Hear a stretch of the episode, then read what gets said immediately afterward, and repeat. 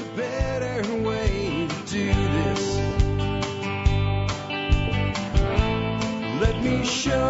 Hi, folks. This is Jack Spirko with another edition of the Survival Podcast. As always, one man's view of the changing world, the changing times, and the things we can all do to live a better life if times get tough or even if they don't. Today is July the 8th, 2015, and this is episode 1606 of the Survival Podcast. It's also the last edition of the Survival Podcast for about a week and a half. The Survival Podcast will be off air. Uh, of course, there are 1,606 episodes to choose from to listen to from the past, but I will not return till the air until the 20th of uh, July. I'm going to be in Florida fishing, hanging out with Doc Bones and Nurse Amy and my wife, drinking some adult beverages and making sashimi right on the top of a cooler on the beach in front of wide-eyed tourists who can't believe that some redneck is sitting there eating raw fish with uh, with uh, soy sauce and wasabi on it while drinking a tequila uh, margarita while the sand is still uh, falling down the back of his neck. That's what I'm going to be doing. And uh, I hate leaving for that long without a show, but we all need our batteries recharged, and I'm in need of recharging mine. So while I'm gone, do consider listening to random episodes using the random episode feature. Just go to survivalpodcast.com, or if you're on your smartphones and don't want to type in all those all those letters, just tspc.co. tspc.co will lead you right to the site. And you'll see a little link uh, in the middle column, about uh, three quarters of the way down the screen, that says "Listen to a random episode." Just keep, keep clicking it till you find something you like until I get back. With that, uh, before I get into today's show, which is going to be a good one, we're going to talk about strategic relocation today. Yes, I'm I'm temporarily strategic re, strategically relocating myself to a beach. We're talking about more long-term relocation with David Haight today. We'll bring him back on the air. We had him on before about alternative vehicles. Uh, but anyway, we're going to be talking about that. Before we get into it, let's go ahead take care of our sponsors. They do a lot to help take care of you by helping to make sure the show is here for you Monday through Friday, five days a week. Sponsor of the day number one today, Chef Keith Snow. Chef Keith is an awesome guy. He's a member of our expert council, long-term sponsor of the show, and he just has an awesome website. If you get over to harvesteating.com, you're going to find all kinds of great stuff. First, you can find the stuff that he sells. His organic teas, his spices, seasoning mixes, and other products. I use Chef Keith's spices and seasoning mixes on a daily basis, pretty much. Uh, if I'm not re- reaching for uh, the Northern Italian, I'm probably reaching for low and slow or Montana steak or the new prime rib stuff or the chicken curry. It's just all awesome awesome. He also teaches you how to focus on the technique over the recipe and cooking, how to make cooking a life skill, how to cook seasonally and locally. He's got a lot of great videos on his website, a lot of great blog posts, a lot of great recipes, and he's got an awesome podcast. You can find it all at harvesteating.com. And remember, Chef Keith is a member of our expert council. If you have a, a question about cooking, you get it into me and we'll get you an answer for it on a Friday show. Chef Keith Snow at harvesteating.com, long-term sp- sponsor, great partner, great fellow prepper, and just one of the most awesome guys you'll ever meet. Check out his website again today at harvesteating.com. Sponsor of the day number two today is Backwoods Home Magazine, the easiest company that I've ever had to endorse ever in my entire career. Um, it's really easy to endorse a company when you can look back and say to yourself, I've been this company's customer for over 20 years. That's what Backwoods Home is to me. 1994, I became a subscriber to Backwoods Home. I didn't even start the survival podcast till 2008. I was their customer for all of those years. In the early years of the survival podcast, a lot of the information that I shared with you, a lot of the teaching that I did came right out of Backwoods Home magazine. They're an incredible company. And hey, if you haven't been a, a customer that long, consider going back and checking out some of their anthologies. They have anthologies going back to the very first year of at Backwoods Home. If you want to get a subscription, you're a new subscriber, they have a deal for you in the member support brigade as well. Backwoods Home is an amazing publication. If they weren't, I wouldn't have been their customer this long. It's great today that I can work with people like Dave Duffy and John Silveira, Massad Ayoob, and Jackie Clay, knowing that, you know, after reading them all those years, they're now part of what I do. It's just awesome. If you check out Backwoods Home, what you'll find is a publication, sort of kind of like Grit, sort of kind of like Mother Earth News, with a lot more homesteading stuff in it, and with a libertarian flair. Check out backwoodshome.com today, and you'll see why I've been their customer for so very long. Next up, let's take a look at the year that was the episode, the year 1606. I have the Dutch find Australia but miss the point. I have Galileo is feeling the heat. And I have the magic of secret writing is made public. I am going to do Galileo is Feeling the Heat, but all three of these are awesome. You really should check out tspwiki.com for all the great stuff there, including the expanded version of the history segments to get a better context of history put together for us by the awesome Alex Shrugged right out of the TSP community. Galileo is feeling the heat. Galileo is one of several people who are said to have invented the thermometer. Frankly, many schemes have been used down the centuries to measure a change in temperature. Galileo worked out some sort of liquid moving in response to the expansion or contraction of a gas. Still, it will be a few more years before drawings will be made and the thermometer will take the shape of a tube with marks that measure the change. This is why the credit for the invention of the thermometer is spread around. It was an incremental process of development rather than a single event. Many of the so-called inventions, this is my take by Alex Shrugged, many of the so-called inventions of Galileo are actually improvements on previous designs or engineering feats rather than inventions themselves. The telescope was one of his improvements, but he didn't invent the telescope. He also created a geometric compass, not a magnetic compass, to help military perform ballistic calculations when aiming their cannons. It looks like a plumb bob hanging next to a triangular scale. If you see it, you will recognize instantly how it works, which was the point of creating it. Most gunners had little to no math skills, but they had eyes and they could be trained to count. By following the marks on the scale, they could aim their guns to great precision. Of course, when making guns easy to aim so that an idiot can do it, one should use care. Idiots can be so damned ingenious. Uh, indeed, we uh, throughout this period of history, specifically this period of history, the 1600s forward, um, almost every decade saw an advance in weapons of what you would call mass destruction. Now, today, when we say a weapon of mass destruction, we mean something like, oh, I don't know, nuclear weapons, chemical bombs, stuff that can kill millions or hundreds of thousands or even tens of thousands at once. But up until this time period, if you wanted to kill a lot of people, you needed a lot of people to kill a lot of people. And what happens from this point forward is technology gets better and better at killing people. And despite the massive deaths of the past, it will be the 20th century that will see the greatest numbers of deaths from single occurrences and the greatest amounts of murder and, and that's what war is. I think we, we've tried to tell ourselves that war is not murder.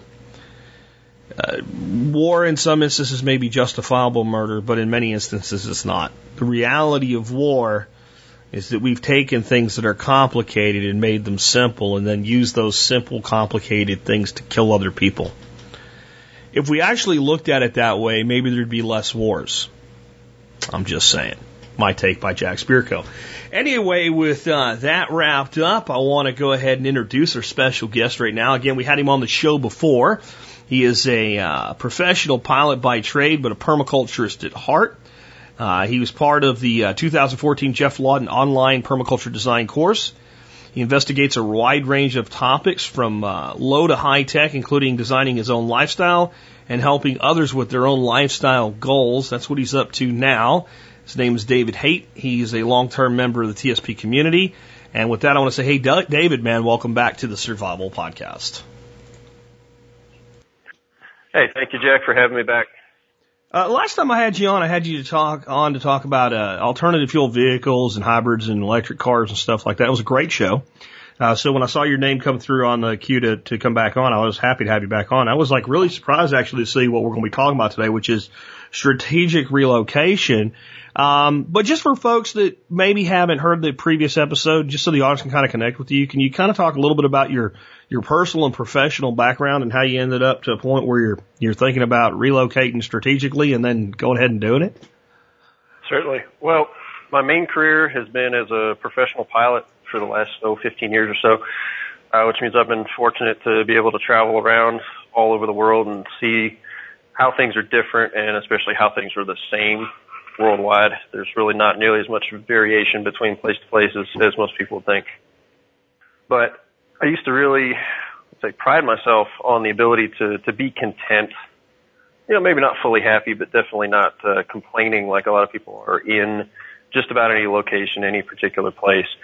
Uh, you know, as long as I was safe and, and reasonably comfortable, you know, I should be able to enjoy this. Well, uh, turns out I managed to find a place that I absolutely love more than any other. And so that's what I really, really wanted to talk about today. And I'm sure there's a lot more to the, the backstory about how I got here, but I'm sure we'll get to that as the show goes on. Great. Yeah. I mean, there's a lot of people that are thinking about moving somewhere else and you, got to be careful with the grass is greener syndrome and stuff like that. But I, I usually find the best way to, to figure out where you should be is to figure out what you want. Um, and so that's usually the bigger motivation, not so much what you don't want. That's, that's pretty obvious to people. Find out what you do want and find a place that matches it. What were your big motivations to relocate? Sure. So I grew up with, uh, let's call it a very sheltered, a very typical suburban existence. But even through that, I always had a sense that a lot of the institutions that we have around us just, there was something not quite right about them.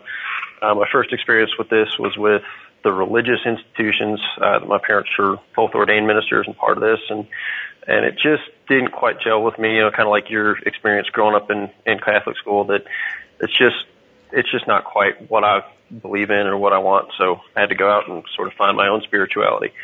My next experience with you know figuring out something was wrong with the institutions around us was in terms of financial institutions. I remember reading the book Creature from Jekyll Island. I don't know if you're familiar with that book. Absolutely. Yeah, I remember reading that. I was maybe 15 when I read it. So, you know, to be disenchanted with the myth of the dollar really, really early was obviously a formative experience. Uh, but unfortunately, the only real solution I found for that was, you know, use credit unions instead of the traditional banks. Try not to get into too much debt, right? Yeah. so, uh, not too long after that, I was on. I remember being on vacation with uh, parents over in Europe, and I just really had this sense like I, w- I was supposed to leave. I was just supposed to exit this society, get out of here. Had some kind of crazy fantasy to uh, go join a Native American reservation and, and live the way they did. Of course, this is before I figured out what uh, kind of a sorry state we've uh, unfortunately led our Native American brothers into. Um, so you know, I've always had kind of this thought that this, this institutions aren't it. I need to go somewhere else, do something else. But I held back, and I think it's probably the flying that, that held me back and and uh, had me go back into society, kind of go partially back asleep, let's say, you know, intentionally put aside what I knew because I really didn't have any solutions for it anyway. But I was always looking looking around at the problems uh, next one I kind of looked at was the authoritative institutions, let's say, you know, uh, came to the conclusion that, that the government is really the same as the mafia, is the same as unions, same as corporations. They're all basically the same, you know, pyramid structure, power hierarchy or whatever. And the only solution I found to that was, was co-ops, you know, another partial solution. Doesn't really fix it. Uh, we've talked previously on the other show about the energy structures, all the problems I've seen in, in how we get our daily energy supply uh, the problems with food institutions. But it was really that last one that led me to permaculture, which I think is a much more complete solution set for a lot of these problems that I found. it turns out permaculture, excuse me, also is very, very useful when you're trying to do strategic relocation. If you understand the concepts in permaculture and, and the ideas put out by a lot of, let's say, the bigs in permaculture, is it really going to help you with choosing where to go so that you're not just uh, trying to avoid problems, but you're really getting someplace uh, that you really want to be uh, that meets your desires, like you said. So, how did you search for and find the particular property that you're on? Where do you start? Because I get questions from people all the time, and a lot of it feel is so personal that I can only give like minor guidance. I mean, you know what you want, so how did you find what you were looking for? Certainly. And, you know, definitely first and foremost, knowing what you actually want and not what you're, you know, supposed to want or told to want. That's, that's definitely a huge part of it. Uh, I started out looking at just absolutely worldwide. You know, the world is my, my playground. I can go wherever I want. I can be a pilot wherever I want, you know, travel around, do whatever. So I'm started really looking in terms of the natural disasters. Where are the places that have hurricanes or earthquakes or whatever, where are the natural disasters that I can either see coming or that are so minor or localized that they shouldn't be a problem? And that's one way to look at the problem, but that, that was older thinking, let's say. I also looked very deeply into how oil dependent that particular place was. Uh, in fact, I remember sorting on Wikipedia countries by how many barrels of oil they used and trying to make sure to, to sort so that the the fewer barrels of oil countries came up first. But uh, let's just say I wasn't finding any any names on that list that uh, also passed the political corruption test. um, so these are a lot of things that a lot of the on strategic relocation are going to try to have you focus on, are you know, get natural disasters. Um, how are you going to meet some of your normal common needs, but also the political structures that you probably don't have a whole lot that you can do anything about. And it seems like every, you know, expert on strategic relocation I try to listen to, they were all sort of phrased the problem more like dodging a bullet. Like you, if you just move this one place this one time, you'll be able to buy the whole, you know, economic collapse or whatever, you know, fear thing they're trying to sell. Um, and then you just kind of go on about your business and they ignore the 20 plus years probably on either side of that collapse that I think makes even more of a difference than, than one TEOTWAWKI event. Does that make sense?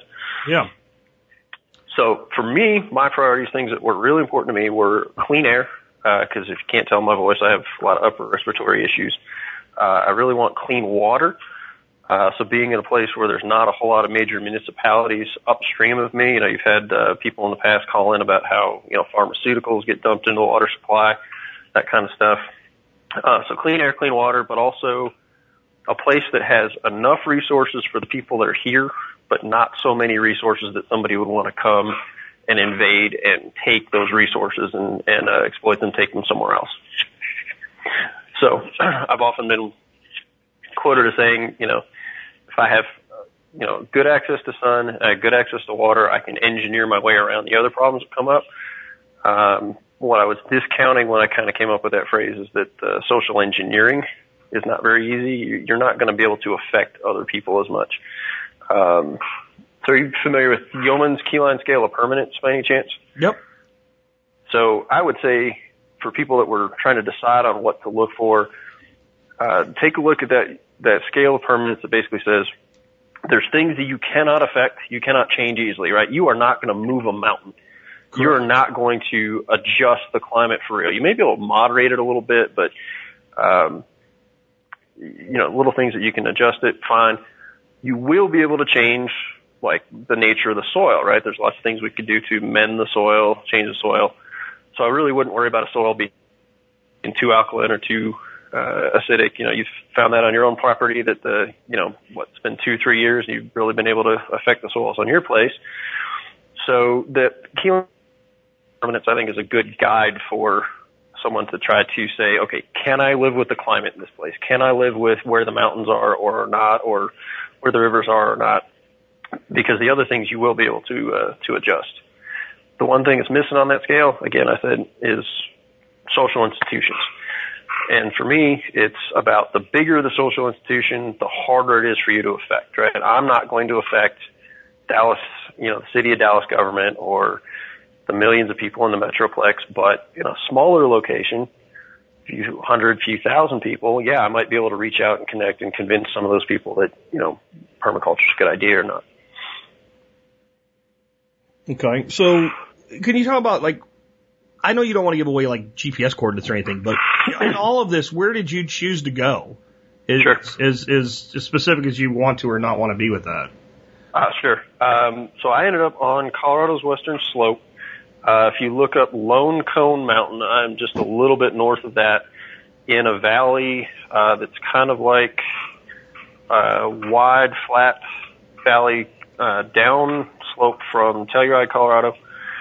So I've got mountains that are 14,000 foot elevation, 30 to 40 miles east of here, and if you go another 30 or 40 miles west of here, you're almost into Moab, Utah. So I've got quite a range of uh, different climates, microclimates, climate types uh, in this particular area. And it's part of what I really love out here is that uh, if you go for a drive, you know, have drive into the airport to start a flying trip or something like that, every 10 or 20 miles there's something totally different to look at, uh, which means you've got a lot of different opportunities for permaculture design in these different microclimates, but you've also got um, a certain amount of food stability or security that, you know, the crops that are ripening or ready to go at 5,000 feet you know, two weeks later they're going to be ready to go at 6,000 feet, and then two weeks after that at 7,000 feet, two weeks after that at 8,000 feet. So uh, there's lots of interesting diversity out here, which is something I really like. It also seems like you're. I looked up that area on Google Maps. You're even though Colorado has some fairly draconian things they say you can and can't do. In the end, it's only a matter of whether or not they're able to enforce it. And it looks like you're pretty much in a place where you're going to be left hell alone. That is a huge, huge portion of why I moved out here. Um, we've got a very, very small county government. In fact, there are no stoplights in this county, which I think is a huge plus. They uh, they tried to put in a stoplight up by Telluride, and the the people said, no, no, we're just not going to have that here. We're going to buy some extra land and put it in a traffic circle instead.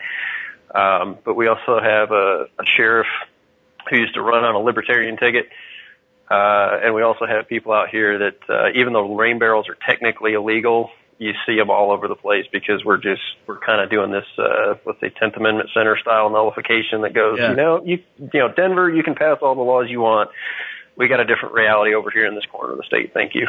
And yeah, and good luck enforcing it. Exactly. Right. I mean, seriously, like really good luck. And I think that that's a big part of 10th Amendment Center philosophy when they say, well, you know, the federal government won't let you. Let me. Let me. I, I don't, I, I'm sorry. I didn't know that I was asking a question. I, I think I was telling you what we're going to do. And now you go see if you can do something about it. And I think that as you reduce population density, the ability for them to do something about it goes down and the, the payoff for doing something goes down. I mean, how much effort can you really put into traveling into the middle of nowhere to take away somebody's rain barrel? I mean, exactly. You just you can't. It, it doesn't logistically work, and that's why I think they like moving as many people as possible to urban centers. It makes them easy to control. Um, you know, you can't control an elk herd, but you sure as hell can control a cattle herd at a CAFO.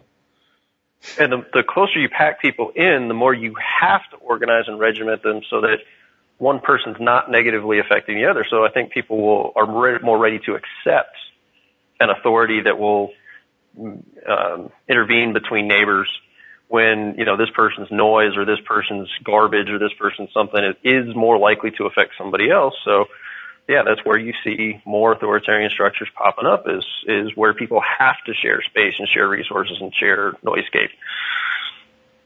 Very cool. So when you were talking about your motivations, it seemed like quality of life and enjoying life were really a big part of that. So now that you've relocated, what, what's turned out to be the most important factor for your enjoyment of where you moved to? Certainly. Um, you know, and all those things that I identified as important to me before, definitely nice to have those. Let me throw a few more on the list uh, that again, if you listen to the, the experts on strategic relocation might get missed. Um, me personally, having a good view is very important. Now, I know Geoff Lawton talks very much about, uh, you know, de-emphasizing a view versus putting a house site in the right place. But for me, I would rather do the extra engineering to lift the water up to the top of the hill and have a better view um, I mean, if you think about it, it's perfectly natural. I'm a pilot, and most of my job is staring out the window. So mm. of course, I want to be able to stare out the window at something pretty at home too, right? Um, but you're not. I don't think you're ever going to see any any expert on strategic relocation talk about that. Uh, we already kind of talked about the people around here, but I'll, I'll go into that a little bit deeper. Um, what I found when I started taking vacations in this area, and especially got out of the vacation zone and started really talking to people is there is a lot of conventional cattle ranchers in this area, but there is a bit of a changeover happening away from the conventional cattle ranching towards younger people producing food in alternative means, whether that's, you know, full-blown permaculture designs, smaller techniques like simply aquaponics, or, um, you know, redoing some, some, let's say, small-scale urban food forests down in town. There's this kind of changeover that's happening with some younger, um, more open-minded um, thoughts on agriculture. So that's really, really been fun to participate that, and I think we'll talk more about that in a little bit, a little bit later. Um, I like the fact that this area actually has a specific strategy of not growing. They're not trying to grow their way out of some sort of urban problem that they inherited 50 years ago.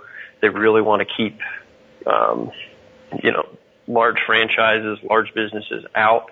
They're trying to emphasize small business and sustainable development, um, which I think is just absolutely the right strategy to have with uh, the economic issues that may come up in the future.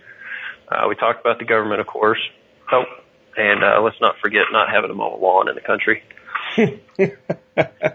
yeah, I'm all about that. I think we, uh, I think we run the little lawn tractor about twice a year here. And, sure. uh, you know, it's funny because we have this thing that we've gotten involved with called Nextdoor, which is like a, a local Facebook sort of thing. And it's, yep. it's kind of yep. cool because, you know, you can find out like who should I hire to do this or whatever. And some government troll from the public works thing got on there and basically posted this thing saying, can you please call in and narc out your neighbors whose grass is over 12 inches long? Um, wow. And it was immediately obvious that the whole group, and there's about a hundred people, because it's like seven neighborhoods that are part of this group on, on this thing together, bifurcated. And you could tell where people live just by the stance they took. And the majority of the people seemed to go to the camp of, if, if you do this and you ever need some help, don't ask. Right? Like, and, and, and, the, to, to see this play out you realize, man, I'm glad I live in the part where they can't do anything about this anyway. You know, we exactly. live in an unincorporated area and, but just down the road, you got these yuppies that move to the country and then want the country to be like the city. And it, it sounds like there's just none of that where you're at. Cause there's no city to be like.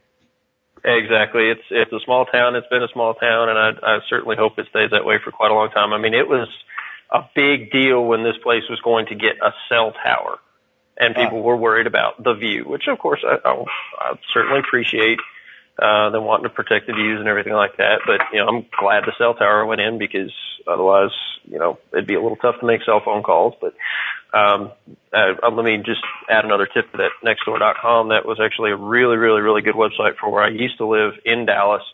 Um, the local neighborhood really came around that particular website, and often we'd find out what was going on in the neighborhood faster on that website than through word of mouth or the newspaper or anything like that.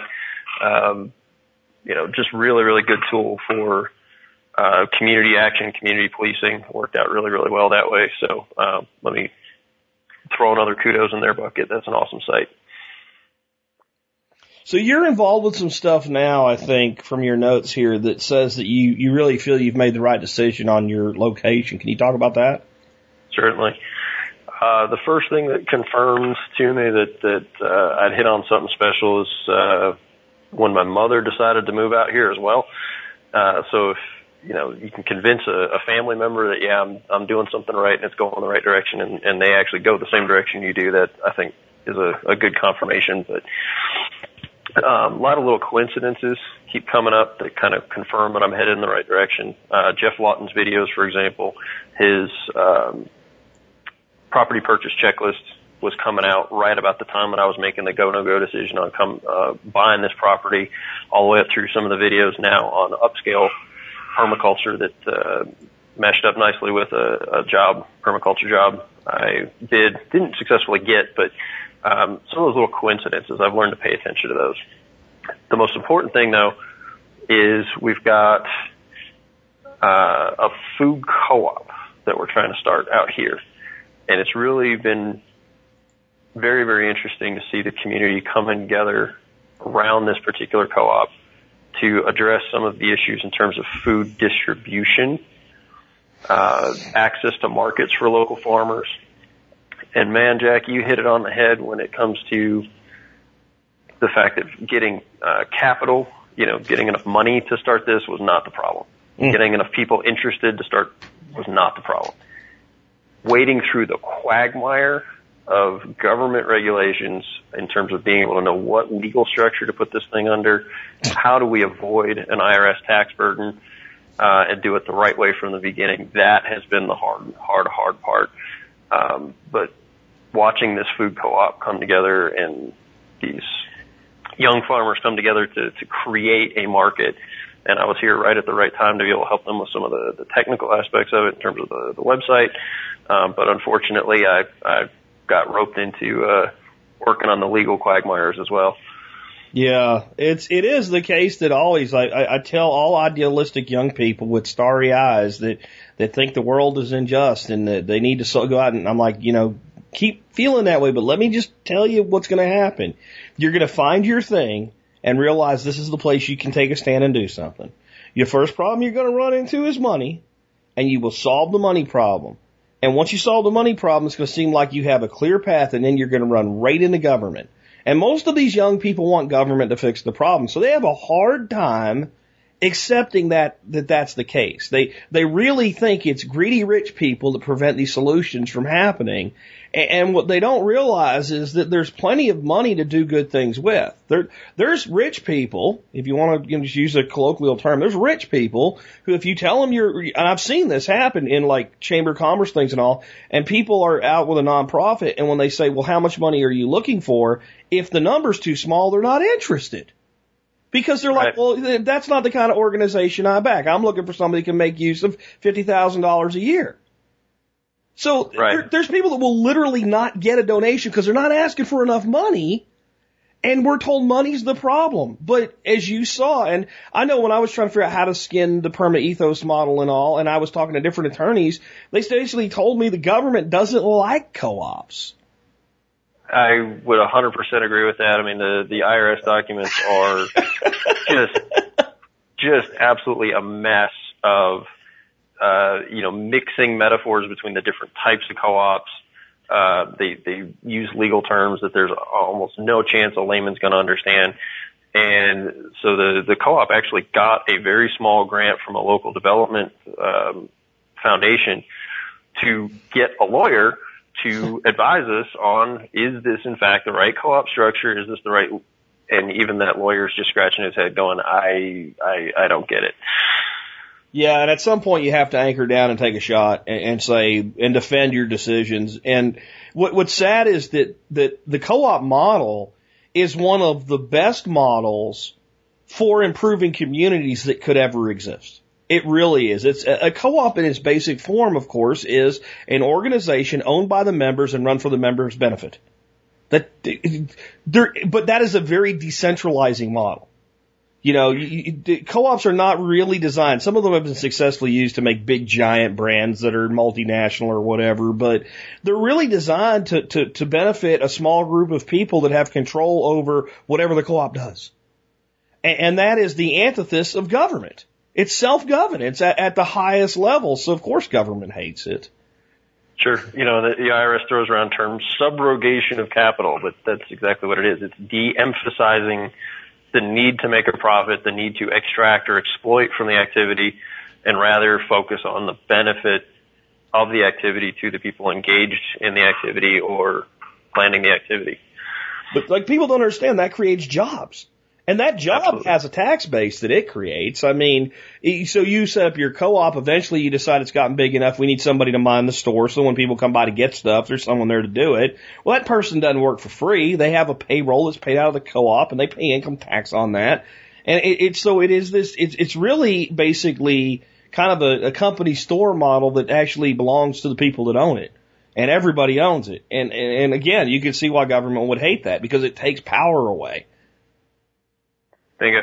Absolutely. You know, every co-op that you've seen in history, the ones that work, the ones that don't, but there's always been a, a backlash from the powers that be that go, no, this isn't, this isn't right. In fact, we even saw that with the banks a while back. Um, after the whole Occupy Wall Street thing, there was a big push, um, I believe it was called Bank Transfer Day. And in one day, they got about six million dollars moved out of the traditional banks and into credit unions. They were trying to, uh, you know, repeat this day after day after day. Well, the big banks' answer to this would be to uh, basically make credit unions illegal, uh, and they're trying to do that. You know, what's what is a credit union? It's basically a cooperative bank, right? Mm-hmm. It's a people's bank. And what, see, the problem is, like we, I was just saying it on today's show, that, uh, that we've ruined that word. We've ruined many words. So when you hear the people's bank, it sounds like China or something, you know, where it, it, it and that's what they've done is they've polluted words to the point where we can't even use the English language anymore. When I say people's bank, I mean the people, the people that are part of the bank, not the people of the country, which is the, the antithesis of government. We're, we're going off track there. So let's, let's, let's move back into more on this relocation stuff. So, um, I imagine with something this big, something this this involved with your life, there were probably some pitfalls that you ran into both internally and externally. Could you kind of talk about some of the things that you ran into you didn't expect and how you got through them? Sure, sure. Um, so whenever you're doing a, a relocation, strategically planned or not, anytime you're relocating, uh, the thing you're bringing with you that's the most important is yourself. So any of the good habits you have, any of the bad habits you have, guess what? They're coming with you. Um, so my own philosophies in some ways definitely helped. Uh, there were some things in my philosophies that, that if I had listened to them probably would have taken me off in the wrong direction. Um, I also listened to, to Paul Wheaton's podcast quite a bit. And let's say I shared his avoidance of all things toxic geek. And in fact, I probably went a little too far into trying to plan everything to only be able to use stainless steel and silicone and, uh, you know, things that aren't going to have any toxic chemicals or, or PBDEs or, you know, you know, those crazy things in it. But I had to really dial that back because I realized I was making, going to make things way too hard on myself to try to only have non-toxic materials on here. Of course, I want to reduce the level of toxins as much as I can, but I have to balance that with, you know, how much harder, how much uh, more time or money is it going to take to even find things made of these materials, let alone put them in. The biggest problem, biggest pitfall, and I heard heard other people say this before. I've seen articles on it on Permaculture News. Is simply trying to do too much you know, I bought 40 acres because I want to be able to do a lot of things in the future, but I really, really, really wanted it all done yesterday, and that just isn't going to happen.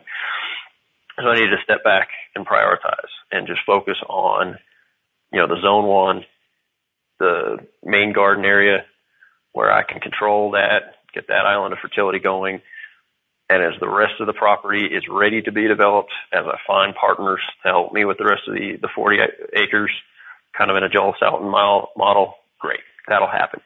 Uh, you know, I looked at all the rain we had this year and man, did I really, really, really want my water harvesting stuff in? Do I really regret not having it in? Yeah, but you know what? There's always next year. So those are the big, big internal pitfalls I think I've stepped around.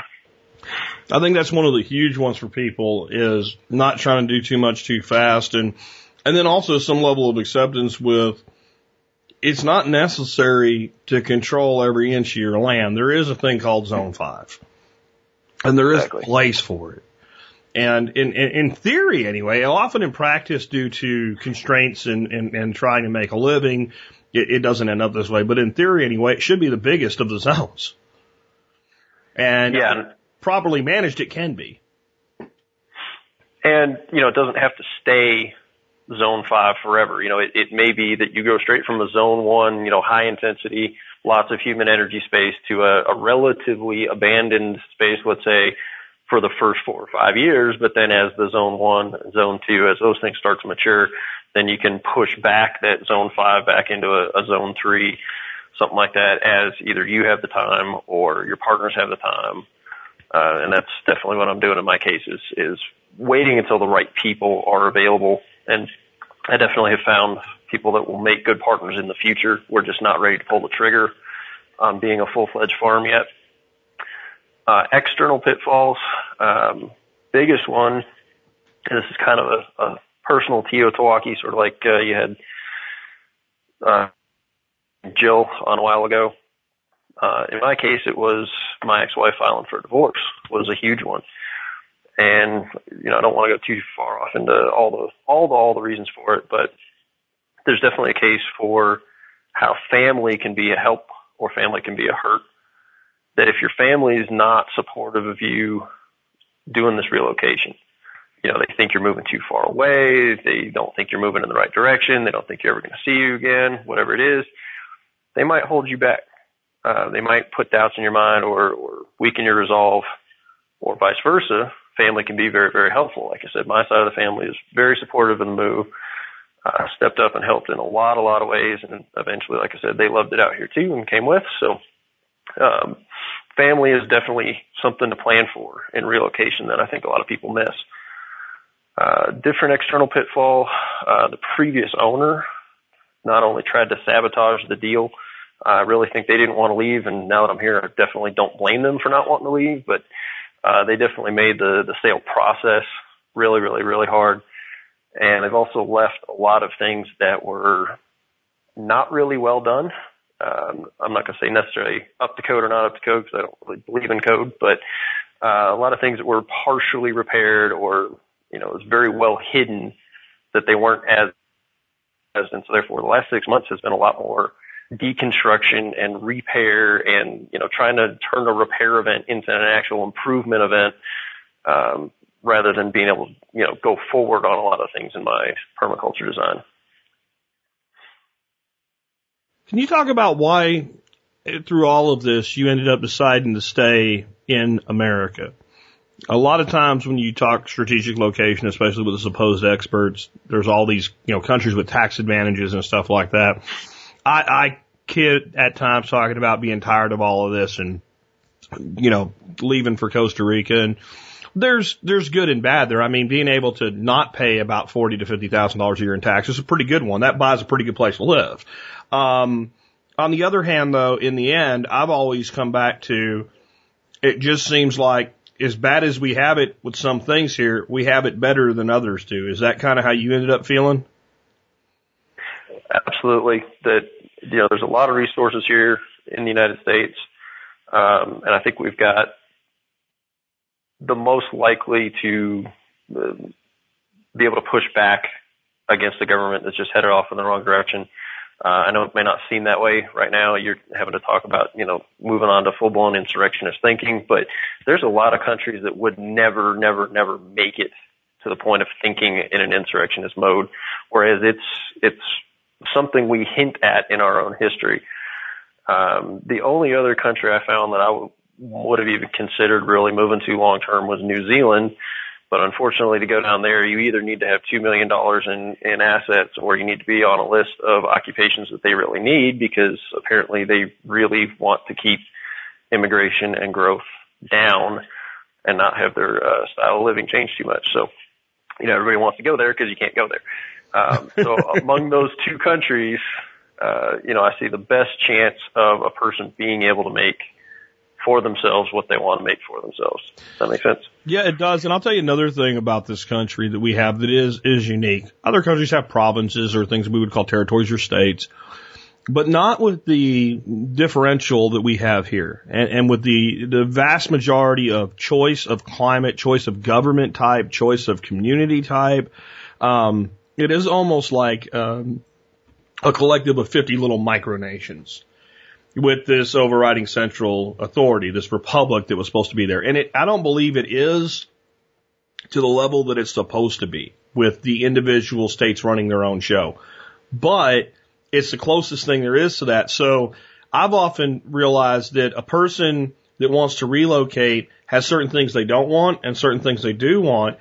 And if they can obtain that without having to deal with immigration, naturalization services, et cetera, then it makes more sense to use this tremendous amount of resource that we have here with all this choice. And if you think about it, I don't know a nation in the world that more people are trying to get into than this one. Correct. Correct. We, and I, I see the long-term trend is going back towards that kind of republic model, uh, especially with things we have going on here in Colorado, where we're basically saying, you know, hey, you federal government, no, you're not going to be able to tell us what we can and can't grow here. Uh, there's a, a GMO labeling proposition that I think will probably pass here pretty soon, where you know the FDA or the USDA they can they can make whatever mandates they want, but we're still going to do what we're going to do here in this state. So I see that uh, variation starting to pop its head back up, which is which is a good thing. I would agree with that. Um, you also have mentioned that there were a lot of tenants that we talk about here with modern survival thinking that, that helped you along the way. Can you talk about that a little bit? Sure. Um, definitely the thing that listening to the survival podcast put in the front of my mind, and I probably was ignoring a little bit too much, uh, was the need for the cash reserve. That, you know, even if you want to pay down debt and you want to get rid of debt, the first thing you got to have is that cash reserve. And there were a couple of points during the two and a half years, three years that it's taken to do this, where if I hadn't had that cash reserve, I probably would have been in, in big, big trouble. Um, definitely look at your, your ability to make it through, you know, a personal TEOTWAWKI or a job change or something like that for, for three to six months. Now that's only possible if you live in a cash flow positive manner, you know, day in and day out. If you're spending exactly what you bring in or you're spending more than you bring in, it's almost impossible to build that three to six month cash reserve. So looking at the entire cash flow picture, uh, kind of like a, you know, permaculture energy analysis of what's coming in, what's going out, what do I need to keep, uh, how can I be more efficient with certain things? You know, are there bills that I can reduce? Are there, um, unnecessary expenditures that I can either get rid of or replace one thing for the other so that I'm living cash flow positive day to day. Uh, another aspect that definitely, definitely made a big difference for this was the, the two is one, one is none for the critical items. Uh, especially when I was living in two places at once. You know, I had my condo in Dallas and I was driving up here to Colorado, um, 16 hours each way once a it's month. a hell of a drive, uh, man. Oh yeah, and thank you very much for for our, your show because you definitely kept me awake at three o'clock in the morning several times. So uh, two is one, one is none. If nothing else, so that I could have one or two of the most critical items in each location and one that was shuttling back and forth with me. And that will definitely um, show you what's important when you have something, but it's a thousand miles away, so you can't use it. yeah. Yeah, well, because it's like, and you can see it in your head. You know exactly what it looks like and what shelf it's sitting on, and it does you no good. Exactly fortunately, I was moving out of the city towards the country. So if there was really something that was critical, uh, you know, some tool or some item or something like that, yeah, I was I was 10 minutes from Home Depot. I could go get it, and then it proved to me, okay, yeah, this is why you want to have five tape measures or uh, you know, oh, there's three different my nemesis, or, dude. I I the other about about a month ago, I snapped and I went on Amazon, and I think I ordered like a dozen tape measures. Because I know there's six in this house, and that's the one thing I just misplace and I can never find, and I always need it. And I was like, the hell with this, and I just stuck one in every drawer.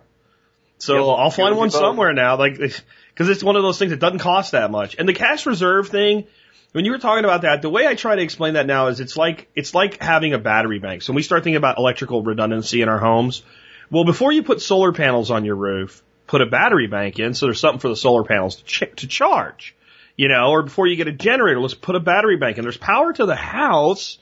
Let's put a reserve up and then everything else we do gets more powerful. Without that reserve, we're in an on-demand world and if whatever we're demanding isn't there, you can demand your ass off, you ain't getting it.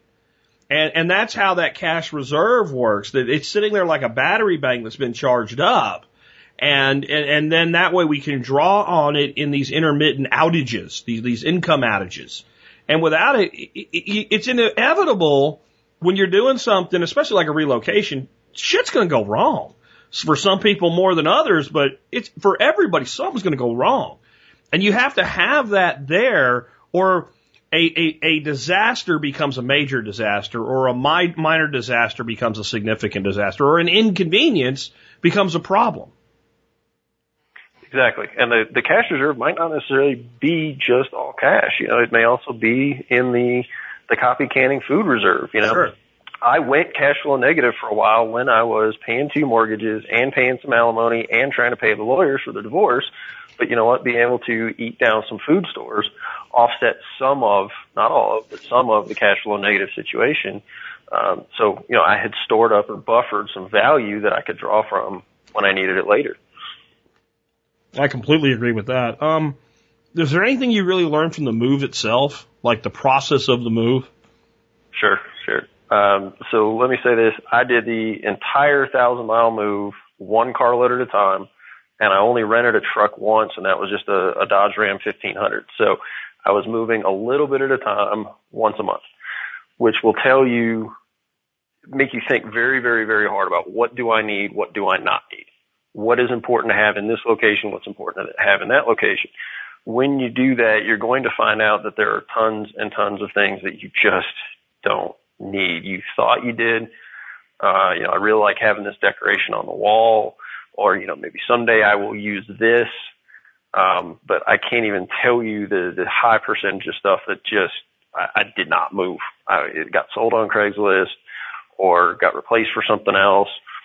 Um, so it makes you stop and just look at all your stuff and, you know, evaluate all that. Um, but I'll tell you the other thing that that process of moving confirmed to me that I was definitely going in the right direction because I was actually excited to get in the car for 16 hours to come up here.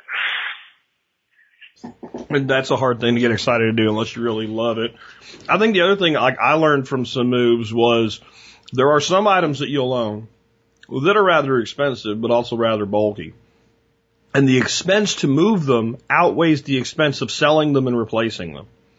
And moving forces you to get business like in your thinking really, really fast because it hurts when you don't. And that's something we just don't do in our lives. We don't run our lives like you would run a business. And it, it, it's the case that when you start doing that, a lot of things seem harsh at first, but long term, they're best for everybody involved. And, and there's, you know, we had one instance where we looked at the cost of moving a bed. And I did not have time to do this. This was a job change where they were giving us some assistance on the relocation and all. And with crating up the bed and all, it was like, just move the headboard and stuff. We'll buy a new box spring and mattress when we get there. And we sold it and we ended up spending less money to get a new bed because the transport and the packaging and all that was so expensive to get it done by the moving company. And that may not pertain to everybody, but it's an example of what I'm talking about where some things just aren't worth the effort to move. And yet some things are, you know, I had the exact opposite experience with the bed. I bought a very, very nice uh, Tempur-Pedic mattress after I had a back surgery, uh, and I credit that that mattress, but also changing to zero drop shoes with giving me the last, let's say, 10 to 15 percent of my recovery was being in the right mattress, being in the right shoes. So that Dodge Ram truck that I rented was specifically to move that, that mattress. So you you know, sometimes it's the other way around. Yeah, it's bulky, but it's worth it to me to have one of these and not be trying to get you know, the same thing or, or something similar because I know this will work. Yeah. Yeah, definitely. And where you're moving has a lot to do with that too. So, you know, I was, I was at the time I was moving near Allentown, Pennsylvania. Well, everything's there. When you're moving, when we moved to, to, to, to like rural Arkansas, it was a little different thinking about, you know, what, what would you source locally versus what would you take with you? Um, all of it comes down to, to the magic answer to every permaculture question, right? It depends. Bingo. So you you mentioned going cash flow negative at times, so you probably had to leverage some debt to make everything work out. Can you talk about how you use debt, good or bad, to your advantage? Certainly, and you know anybody that hasn't listened to your show about good debts, bad debts, evil debts, I think that's a an it's definitely interesting primer on the subject. Uh, and I definitely want to say that there is no such thing as good debt if you're already living cash flow negative. If you're you're evaluating can I take on this debt or not, and you're already going the wrong way, boom, you can't take on anymore. Period. Um, so obviously, borrowing from your cash reserve is kind of like borrowing from yourself. Um, as long as you put it back, as long as you you know get your cash reserve back to where it should be eventually, uh, I would consider that good debt to yourself. Uh, something you didn't cover in that show, and hopefully we can get into it a little bit here, um, is the concept of a, a 401k loan, where it's already your money. Yes, it's in a vehicle that's supposed to be for retirement, but if something comes up ahead of time where you need it before retirement, I personally think a 401k loan is a good idea because you're paying yourself back the interest, or at least with my plan anyway, that's how it worked out, that I was paying myself the interest, not paying somebody else the interest um, and so that 401k loan helped to bridge some places where, you know, again, I was cash flow negative before my condo sold, et cetera. Um, so that was what I would consider a good debt. What do you think? No, it makes perfect sense. If the it, that's another one of those big it depends. Every plan is different. Every situation is different. Uh, I've seen people basically wipe out their 401k to take a loan that you know they're never going to be able to pay back. And, and to me, True. that's a totally different scenario than what you're talking about. True. And, you know, again, every plan is different, like I said. Um, but if you have to default on it, the worst thing that happens, at least in my plan anyway, is that they'll take the other half of the 401k, liquidate that, pay off the original portion of the loan, and now, yeah, you've paid a, a penalty on what they've liquidated, but it's a heck of a lot better than going into foreclosure. Absolutely. No, there's, there's, everything has to be temperanced against the reality around it. And, and most people don't do that. They just want to know, is this good or bad? Well, you know, as soon as you get in permaculture thinking, it depends. And I know people get tired of hearing that, but it's the only honest answer you can give to anything that's complex because there are always situations around it. A totally different example of this is my, my old business partner, Neil Franklin was part of a panel one time where they were asking different professionals, what should you do in this instance? And it was basically like the company had enough money to either make payroll or make the payment to the taxes to the state for the quarter. And they couldn't do both. And what should they do? And every single, like the accountant, the lawyer all said, well, you got to pay the state because they can come after you. Well, when they asked Neil, he said, you know, you, you, you pay the employees because you can negotiate with the state, but if you don't pay your people, they leave and don't come back. Your business is gone. You're done. You're under. The only way you can buy time here is to make your payroll and come up with some kind of arrangement to make, you know, good with the state. And you can defer that shit for 16 to 19 months uh, of paperwork until you can get caught up and get back into it. If your business fails after trying to do all that, at least you bought yourself the time to attempt recovery. If you, if you do what these people are telling you right now, just close your doors tomorrow because nobody's coming to work. Exactly. And everybody exactly. sat there with their mouth agape. And well, why? Because this is an entrepreneur that runs a business that actually has to contend with that type of, of, of a decision. So every single major complex question requires a totality of understanding that we don't really excel at as a nation anymore. Uh, people always want the band-aid for whatever problem comes up or the aspirin for whatever headache happens, and it doesn't really work that way in the real world. So here's one for you along those lines. How would you go about figuring out whether it's a good idea to use some money from the family, whether that be inheritance or money borrowed from somebody in the family, um, to do something like this, like a strategic relocation? How would you analyze it? Uh, it would again. It depends. I mean, do I need the money now? Can I can I get the money from a better source now? uh, how much is it going to cost me to get the money now? So if I take an advanced inheritance and it's going to cost me, let's say it was $100,000. I'm just going to make round numbers here. And instead of $100,000, I'm going to get $90,000. And if I don't do the advanced inheritance, it's going to take me 20 years before I see the money. I'm going to take the money now. And I'll, and I'll, and I'll explain to you why. If I just took the $90,000 and stuck it in some ho hum investments, it'd be worth more money in 20, in 20 years than it is now. So it all, I mean, there's a, a million ways I would make that determination. I'm going to lose a great opportunity because I don't have the finances and I can avoid debt. I'm going to look real hard at taking the money now. It, it, again, it all depends. Sure. And for me, one of the big things to factor in is what's it going to cost you in terms of obligations to the family? Is this something that they're trying to do to really help you out and be generous, or is this something they're trying to do to you know, get you under their thumb, just like a, you know, a bank would have the death grip on you. Is a family now going to have a death grip on you in terms of obligations or, you know, here's how you're going to run the place because I helped you get it started. So therefore I have a, uh, an influence in it. So there's, uh, you know, some sort of family money I think could be, could be good or could be evil debt depending, again, it depends. Okay. Um, and so what what uh, how did you how did that play into what you had to do? I I, I kind of missed something there. Sure. Um, so my father passed away back about 2011, and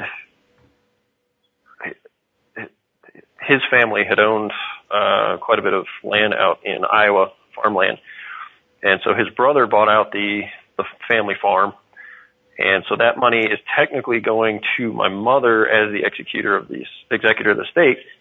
But fortunately, through my father's good financial planning, through her good financial planning, you know, they both kind of independently worked on the retirement. And now she's got basically two of them. Um, she's doing quite well. She has more than she needs. And so she could either continue to do very, very well and have more than she needs, or she could help me out. Well, what happened was, as she was trying to sell their house in Iowa, in order for her to move here, there were some gaps uh, in in cash flow in money. So the 401k loan showed up to help out with that. Uh, the tra- proceeds from the farm sale in Iowa showed up to be able to make it so that uh, I could leave Dallas, she could leave Iowa, and we could both end up in properties here in Colorado.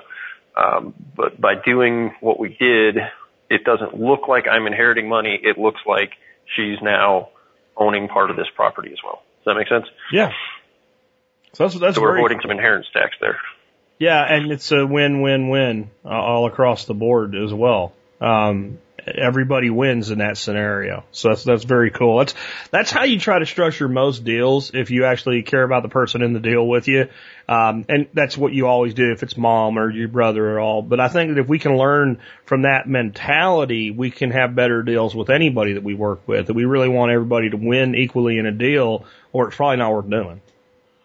Exactly. It's it's about the philosophy of how can we all have what we want, not you know how can I do this so that you're then obligated for something. I think that's that's the huge determining factor of the it depends.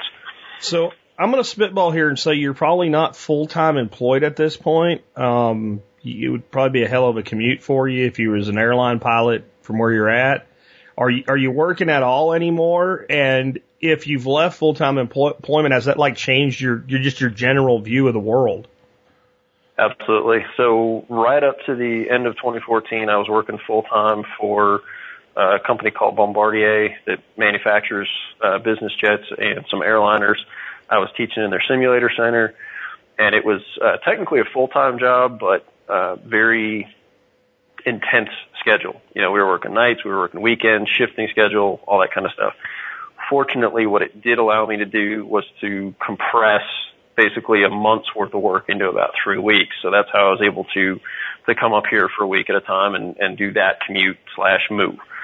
Uh, like I said, I, I resigned from that uh, right about the beginning of the year.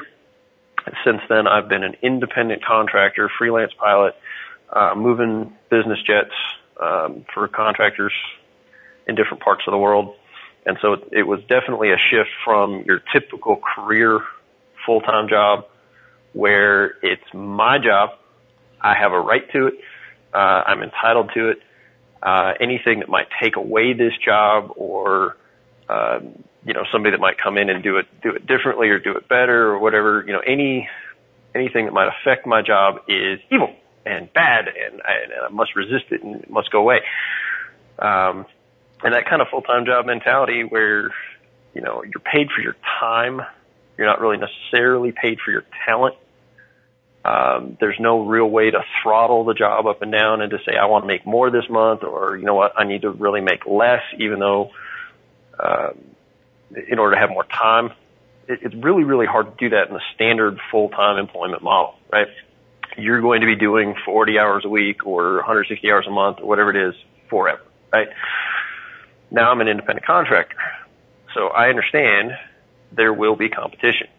There will be other people doing my job. And you know what? If there was nobody else doing this, I'd be a little scared because I'd be wondering, am I trying to fill a niche that doesn't need to be filled, right? So I know yeah. there are lots of freelance pilots around the world and that gives me a little bit of comfort, but also uh, a little bit of hesitation because um, I know they can bring value to the customers just like I can bring value to the customers. So I'm always trying to read the competition, read who else is out there, and you know decide what's my value. What is the price tag I'm going to put on my time and my talent?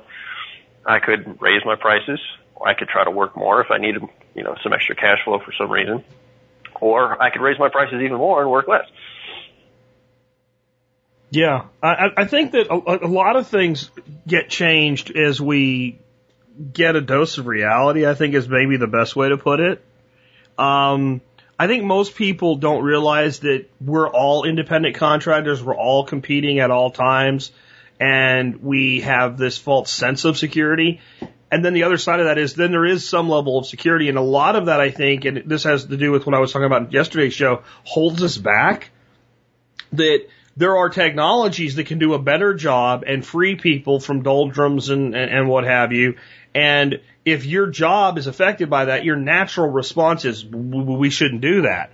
And, and what's funny is that the people will bitch about their job every day and how horrible it is. But the minute something threatens it, well, it is what pays my bills. And I think that that holds us back from a lot of human progress. It's it's a it's a it's a guild in the worst sense of the word guild. I mean, the original unions were guilds, plumbers guilds and trade guilds and what have you. And I think there's a lot of place that we could we could move forward as a society as a whole if we weren't worried about protecting a job that really doesn't need a human being doing it anymore. If that makes sense. Oh, absolutely. Uh, before I left Bombardier, I'd done a couple special projects trying to do some continuous improvement initiatives, and you can you could definitely see not only resistance from the people who might be efficiented out of their current job, even though the company had in writing a, a social compact or social contract that said, you know, if we make your job redundant due to inefficiency, we will find you some other job within the company. Um, so there was a, an awareness of that and an understanding of that, but there was still resistance on the part of some people to we just we we don't want to get more efficient because that might affect my job.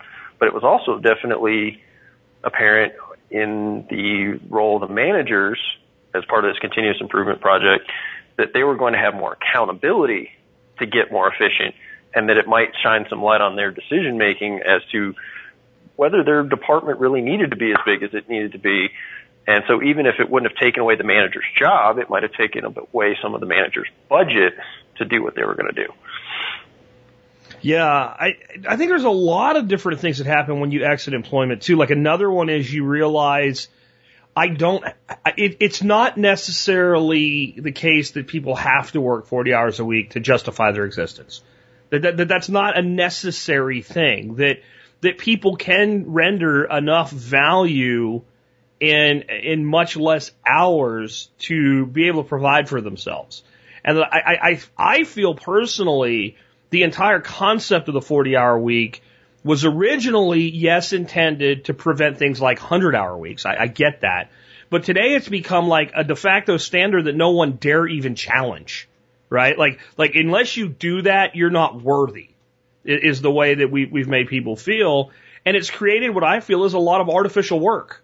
Like, like, if, if, if, I think that you could probably find at least 10 million people in this country that if you just took them away, other than their family and friends and stuff like that, but just their, their function that they do as a job just didn't happen, no one would really give a shit.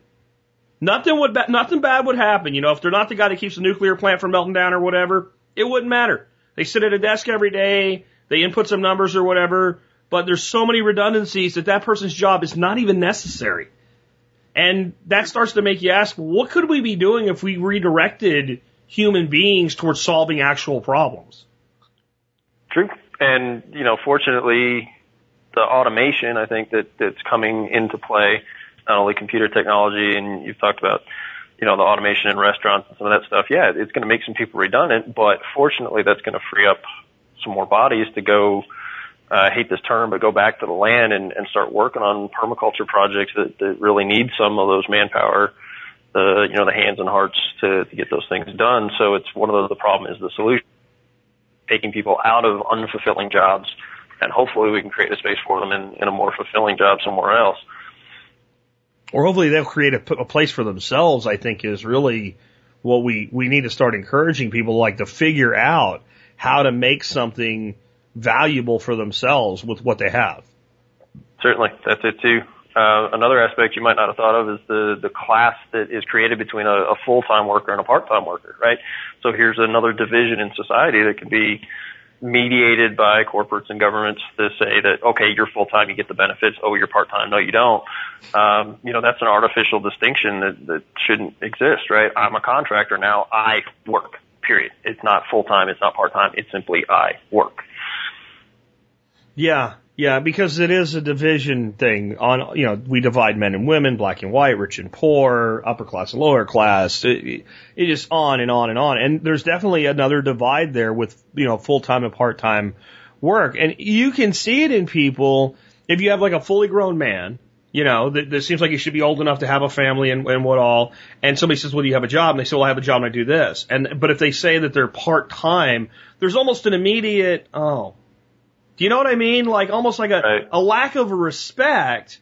Well, you know, I, I've seen people be that way, and the guy that has the part time job is making twice as much as they are.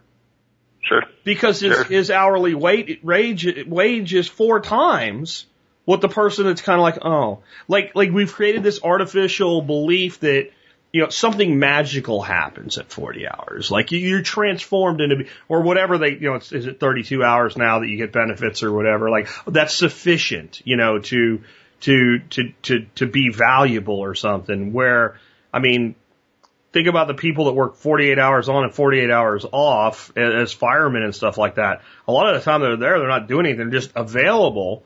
So how many, how much work do, might they actually do during that 48 hour period? And I know I'm going to piss off a bunch of firemen now or whatever, and I know you guys do some other stuff, but you know, my point is like, is that really work time? You know, and, and does it even really matter? Does it matter what people produce? I think the biggest thing that you, you come to understand as you start to like run a business for yourself, whether it's as a contract or, or an actual business, is it doesn't matter how many hours you spend doing it. It matters was the time spent profitably. Sure. Does it bring value to your customers? Uh, but you still need to, to have some sort of measurement to that. Is it, you know, project based outcome? Uh, you know, in my case, I'm typically getting paid by the day, Sure. uh, because if I can't, I can't sell my time twice, right? I can't be flying airplane X and also flying airplane Y at the same time. So a, a time based evaluation makes sense because I can't sell my time twice. Sure. But a lot of other jobs, that definitely doesn't work. You know, it should be by project. I would rather have, you know, two people that are 50% more productive than three people that are, you know, standard productive, let's say. Yeah. Yeah. Well, even in your chain, somebody somewhere is being evaluated on project, right? So, so there's someone somewhere in your chain that's job is get this plane from here to here, and this is how much money you get to do that. And then they're finding someone like you and paying you a portion of that for your time to do that. And that's like this hierarchical structure. No, it's invisible to most people. They don't see that, that reality. And I think that when you start, so we can kind of conclude with this, because I know you're big into permaculture like I am, the permaculture thinking like exp- just it, it ex- ex- exposes that to you. Like all of a sudden you see that pattern recognition, not just in, a, in the, the, the leaves of a tree or a tessellation pattern. You see the patterns in social structures and business structures, et cetera. Absolutely. Um, you know, seeing that with the, the co-op too, right? It's a lot like the strategies for an alternative global nation where he's trying to talk about a, a bioregional organization. This, this co-op has kind of got some of the same things going on where we have, um, you know, full-blown board members, but each one's kind of carving off the piece of it that they're really interested in, right? In my case, I'm working on the website and the record-keeping structures and some of that stuff to help make that more efficient. Um, so, the permaculture thinking, the edge thinking, the uh, you know what are the energies and and the available niches here? Yeah, it shows up everywhere. Social structures, corporate structures, you know, personal lifestyle design, the methods and the way of looking at it definitely shows up everywhere. I agree. And what what what has that done for you from an income streams uh, uh, perspective as well? Like in, in analyzing and thinking about income streams from a permaculture perspective. Sure, sure.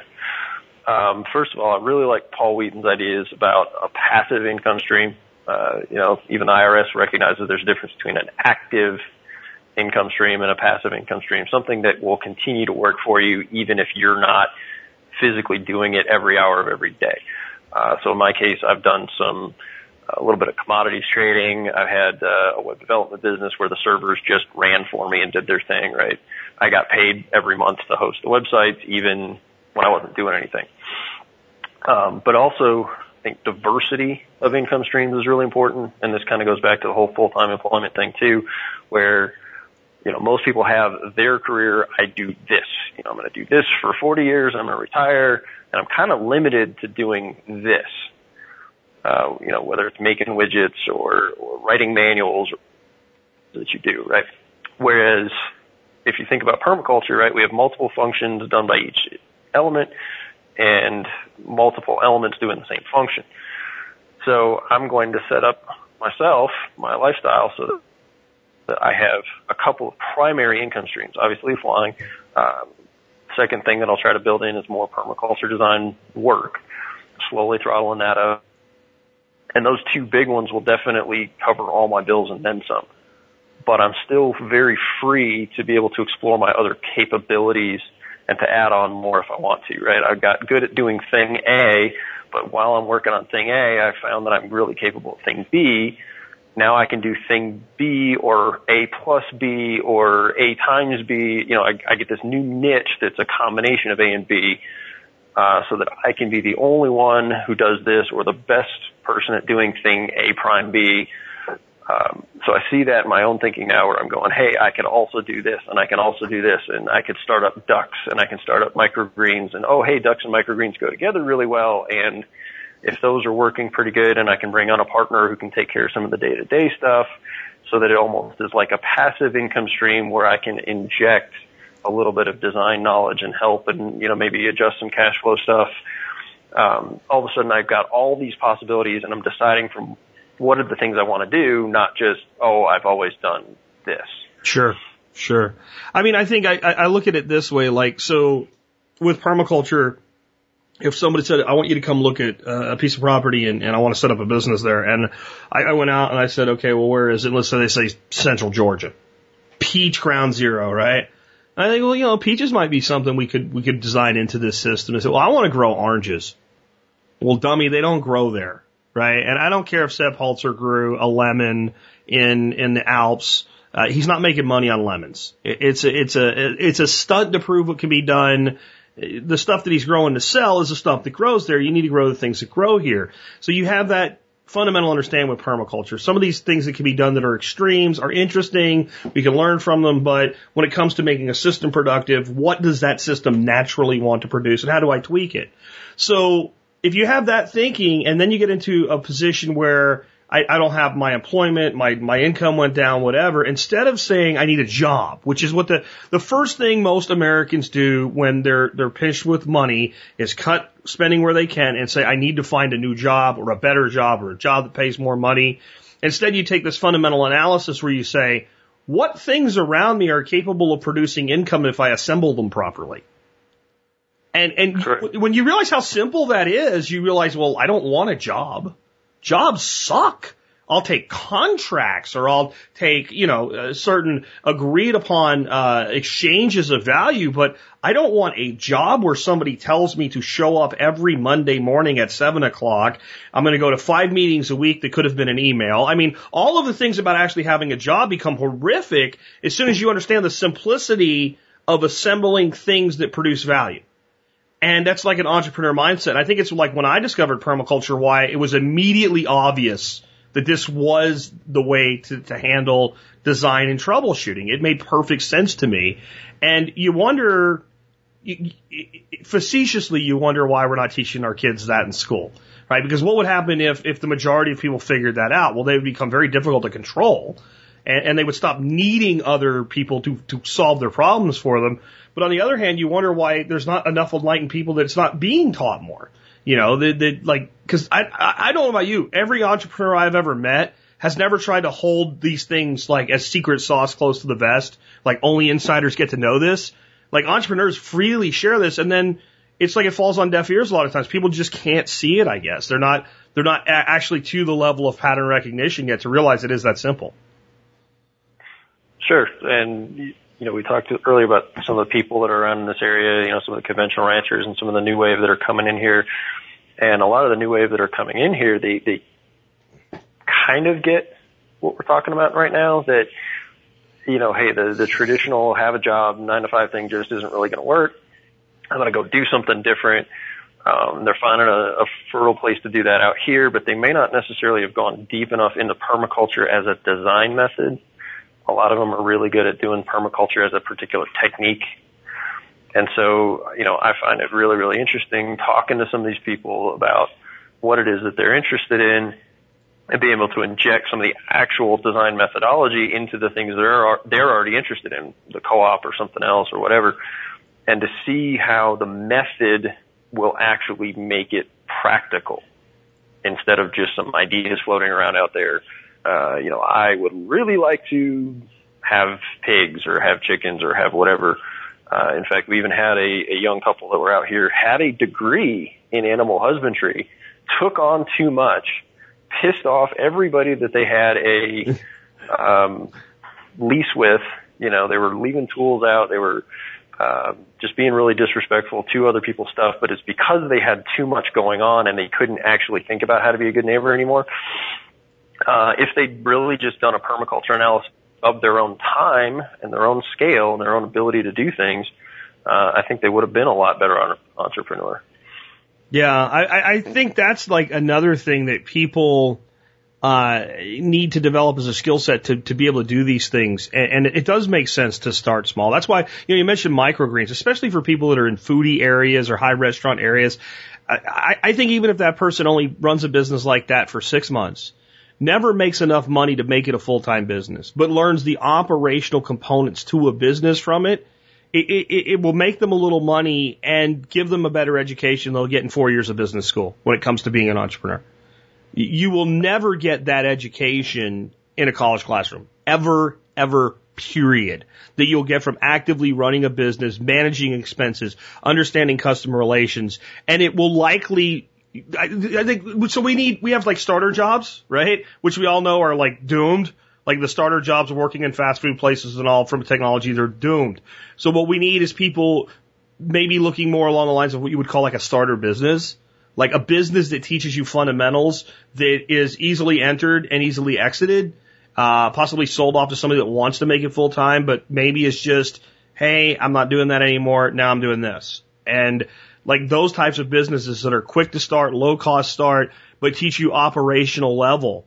I mean, that could be landscaping for God's sakes. It's, it's kind of the same thing. A trailer, some equipment, and you're in business. And a person that, that has that track record doesn't generally make the mistakes that you were just talking about because they don't overestimate their capabilities because they've actually tested themselves. So you have a degree in animal husbandry. You think that, uh, question for you. Do you think a cow gives a shit that you have a degree in animal husbandry? Nope. Doesn't care, right? Doesn't want to nope. eat too much, bloat itself, and kill itself. If you, if you can keep it alive, cow could care less what your degree's in, but cows have like, we've learned with Permaethos, cows have multiple ways of killing themselves. And sometimes they seem like they just want to kill themselves today. And you have to learn that as you go along. Um, you know, sheep really want to kill themselves sometimes, it seems like. And, sure, sure. And they don't care if you have a degree. And what happened is we have, I think we have too much pride in degrees and not enough uh, relative intelligence left to understand the value of experience. Well, I think also we've downplayed or degraded the the concept of being a journeyman at something underneath a master. Yeah. Uh, there's still a lot of this kind of leftover in the pilot world, let's say, where it's acceptable to go through an internship. It's acceptable to go through uh, you know, lesser jobs as you're building up your flight hours, building up your experience. But the best cases for that are where you're doing those experience building hours underneath a really experienced captain. So you're a, let's, for all intents and purposes, a journeyman pilot right sit, there sitting next to a master pilot. And so you get to see how they do what they do. You get to see the judgment and the experience that they take on and you learn your limits and the limits of the aircraft. I think we should see more of that come back to agriculture where, or permaculture even, where, you know, yeah, you might not have grown up on the farm, but here's this person that, that has been on the farm for a while or has been in this particular business for a while and is willing to let you do some sort of satellite, you know, something similar yeah. or a particular piece of the business so that you can learn, hey, is this really for you? Are you really capable of it? And if you run into problems, here's somebody you can bounce off the problems to who's been around, who's seen it, who's uh, probably got a solution for it so that you're not learning by mistakes as much as learning by improvements. I think it's also like, how bad do you want it? Like, there's so many young people out there now that I hear bitch about not having opportunities, and I'm like, we have an opportunity for you to do whatever you want to in West Virginia. If you can put together a coherent business plan will feed you, give you a little bit of startup money, give you a place to sleep, and give you a shot to take a shot at it. And and and you get like almost nobody willing to take a shot at it. They want, well, what am I going to do? I don't know what you're going to do. You're going to have mm-hmm. to figure out what you're going to do, you know. Um, but I, you know, I looked at like the the uh, the greenhouse that we have like the frame set up for up there, and I go, we could have a plant nursery in rolling in, in a couple of weeks And and I told my you know our partner my partner Kevin in Permaethos, I said when I was when I was 21 years old out of the army, if I knew that this existed, you would have had to blow me out of here with dynamite to get rid of me right? And, you know, for another example that I've seen happening with, with a person that's closer to my age, Mike Vertrees, that's doing the soils, uh, school with, with Elaine Ingham and all. Um, he said that people asked him, well, how, how did you get this opportunity? And he said, Jack made the mistake of letting me one inch in the door and I would not go away. And I'm like, where are these 20 somethings that claim to want this stuff that bad? Because you know from your own life experience, it doesn't get easier. People think as you get older and you get successful, this stuff gets easier. It's much harder because you become much more set in your ways, you become much more entrenched, you have a lot more to give up. The 20 somethings should be owning this space right now. They should be taking it over. And you've got old farts like me saying, here's some opportunity, and no one's there. I, I don't think people want it as bad as they claim they do. Because if you do, it's there. And I don't know if you've been keeping up with the stuff going on up at Paul Wheaton's laboratory, but you know, he tried that for, you know, a year and a half of yep. really open door policy of, you know, if you've got the sm- tiniest smidgen of a vision that remotely maybe possibly might align with what I'm doing up here, come on up and give it a shot. And he got a lot of people that were really trying to freeload. There's yep. really no better way to say it. They were, they're trying to pull that off. And now that he shifted directions going, you know, I'm going to give you a piece of ground and you're going to go do it the way you want to do it. And oh yeah, I might be here to, to help you out or to, yeah. uh, you know, bounce some ideas off of maybe, but that's my entire level of involvement. That's it. I'm, I will be an advisor rarely. And now he's got what, four people up there now, five, something like that. Um, I think that really shows you that it's, it's not easy not only to find the people, it's not easy to do, but you know what? If it was easy, everybody would be doing it. Oh, wait, that's what we were talking about. Yeah, yeah.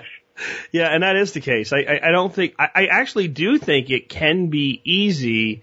I mean, maybe simple is a better word.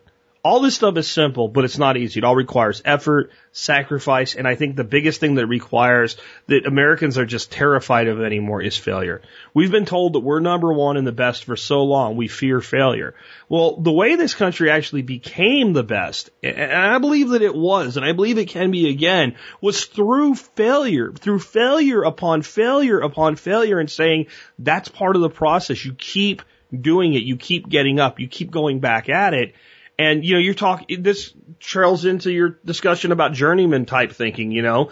People don't want entry level positions anymore. They want a good job right from the beginning.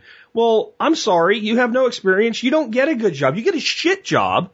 And then you prove yourself to me with a shit job. And maybe I'll, I'll give you an opportunity for a job that's a little less of a shit job. And then if I don't give you another opportunity, then you take your experience at your shit job and not so shit job and you go find a better job or you go find a better opportunity or a better uh, line of employment. And you, you start to realize coming back to our original discussion here on strategic relocation, why so few people do it. Because it takes sacrifice. I mean, you're happier probably now than you were five years ago, I would imagine. Very much so. Absolutely. But it wasn't it wasn't simple to get it done. And it did, I'm sure there were places along the way where you were like, do I really want to do this? Absolutely. It took a lot, a lot, a lot, a lot of gut checks, a lot of places where, you know, do I hang a left and, and go somewhere else? Do I reverse course and go back to my full-time job that's, that's safe? Um, you know, there's a lot of places where I had the opportunity to, let's say bail out. And even now, you know, I'm still making sure that I have an exit strategy just in case. But you know what? All the things that I gave up previously, I think have been brought back to me, if not 10 times over in my new direction, my new life that I've designed for myself. Yeah, I think that that's another big thing that people always have to do is make sure that they have exit strategies. Um, we're big on pointing out the government doesn't have exit strategies from things like a war, but we're not even smart enough to create exit strategies from things like a mortgage. And, and that's really, really foolish if you understand the root of the word mortgage is mortality and gauge is, uh, is, is a grip. So a mortgage is a death grip. So I think when you're entering one of those, maybe you should have a plan to get out of it. True, true.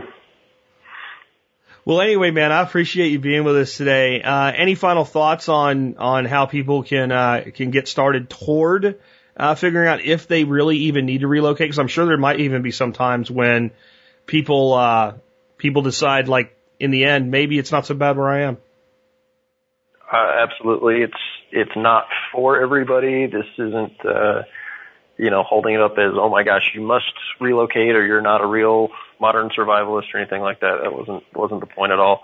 Um, so I would say the the general model, you know, underneath all all, kinds of things where it will, it will depend, but the general model is number one, figure out what you really do in fact want. Um, number two, uh, figure out where you like to go vacation because it's probably somewhere close to there that you're going to want to be. Uh, make sure you, you take into consideration the, the scale of permanence, you know, things you can control versus can't control. Uh, don't forget about the people, the people, the people, the people, the people around you. Um, going to be a big important factor to, to being happy or not. And then ultimately it comes down to you. You're, you're the one moving, you're the one bringing yourself and your own habits. So if you can improve upon yourself or make sure you make really smart choices about who you keep around you, you're going to have uh, a better chance of success doing the strategic relocation thing. So that's my general model for it, but your mileage may vary.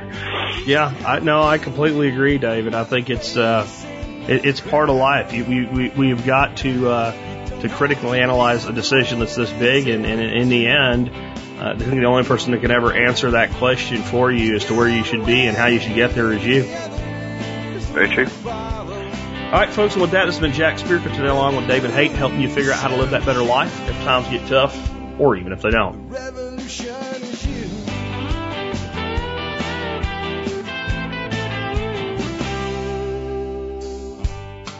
Our food these days, you know it's on our TVs. Sometimes we forget we are what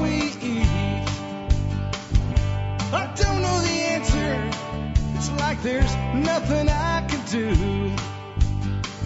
It's the price we pay, I guess, when we follow all the rules. There's a better way to do this. Let me show you a better way.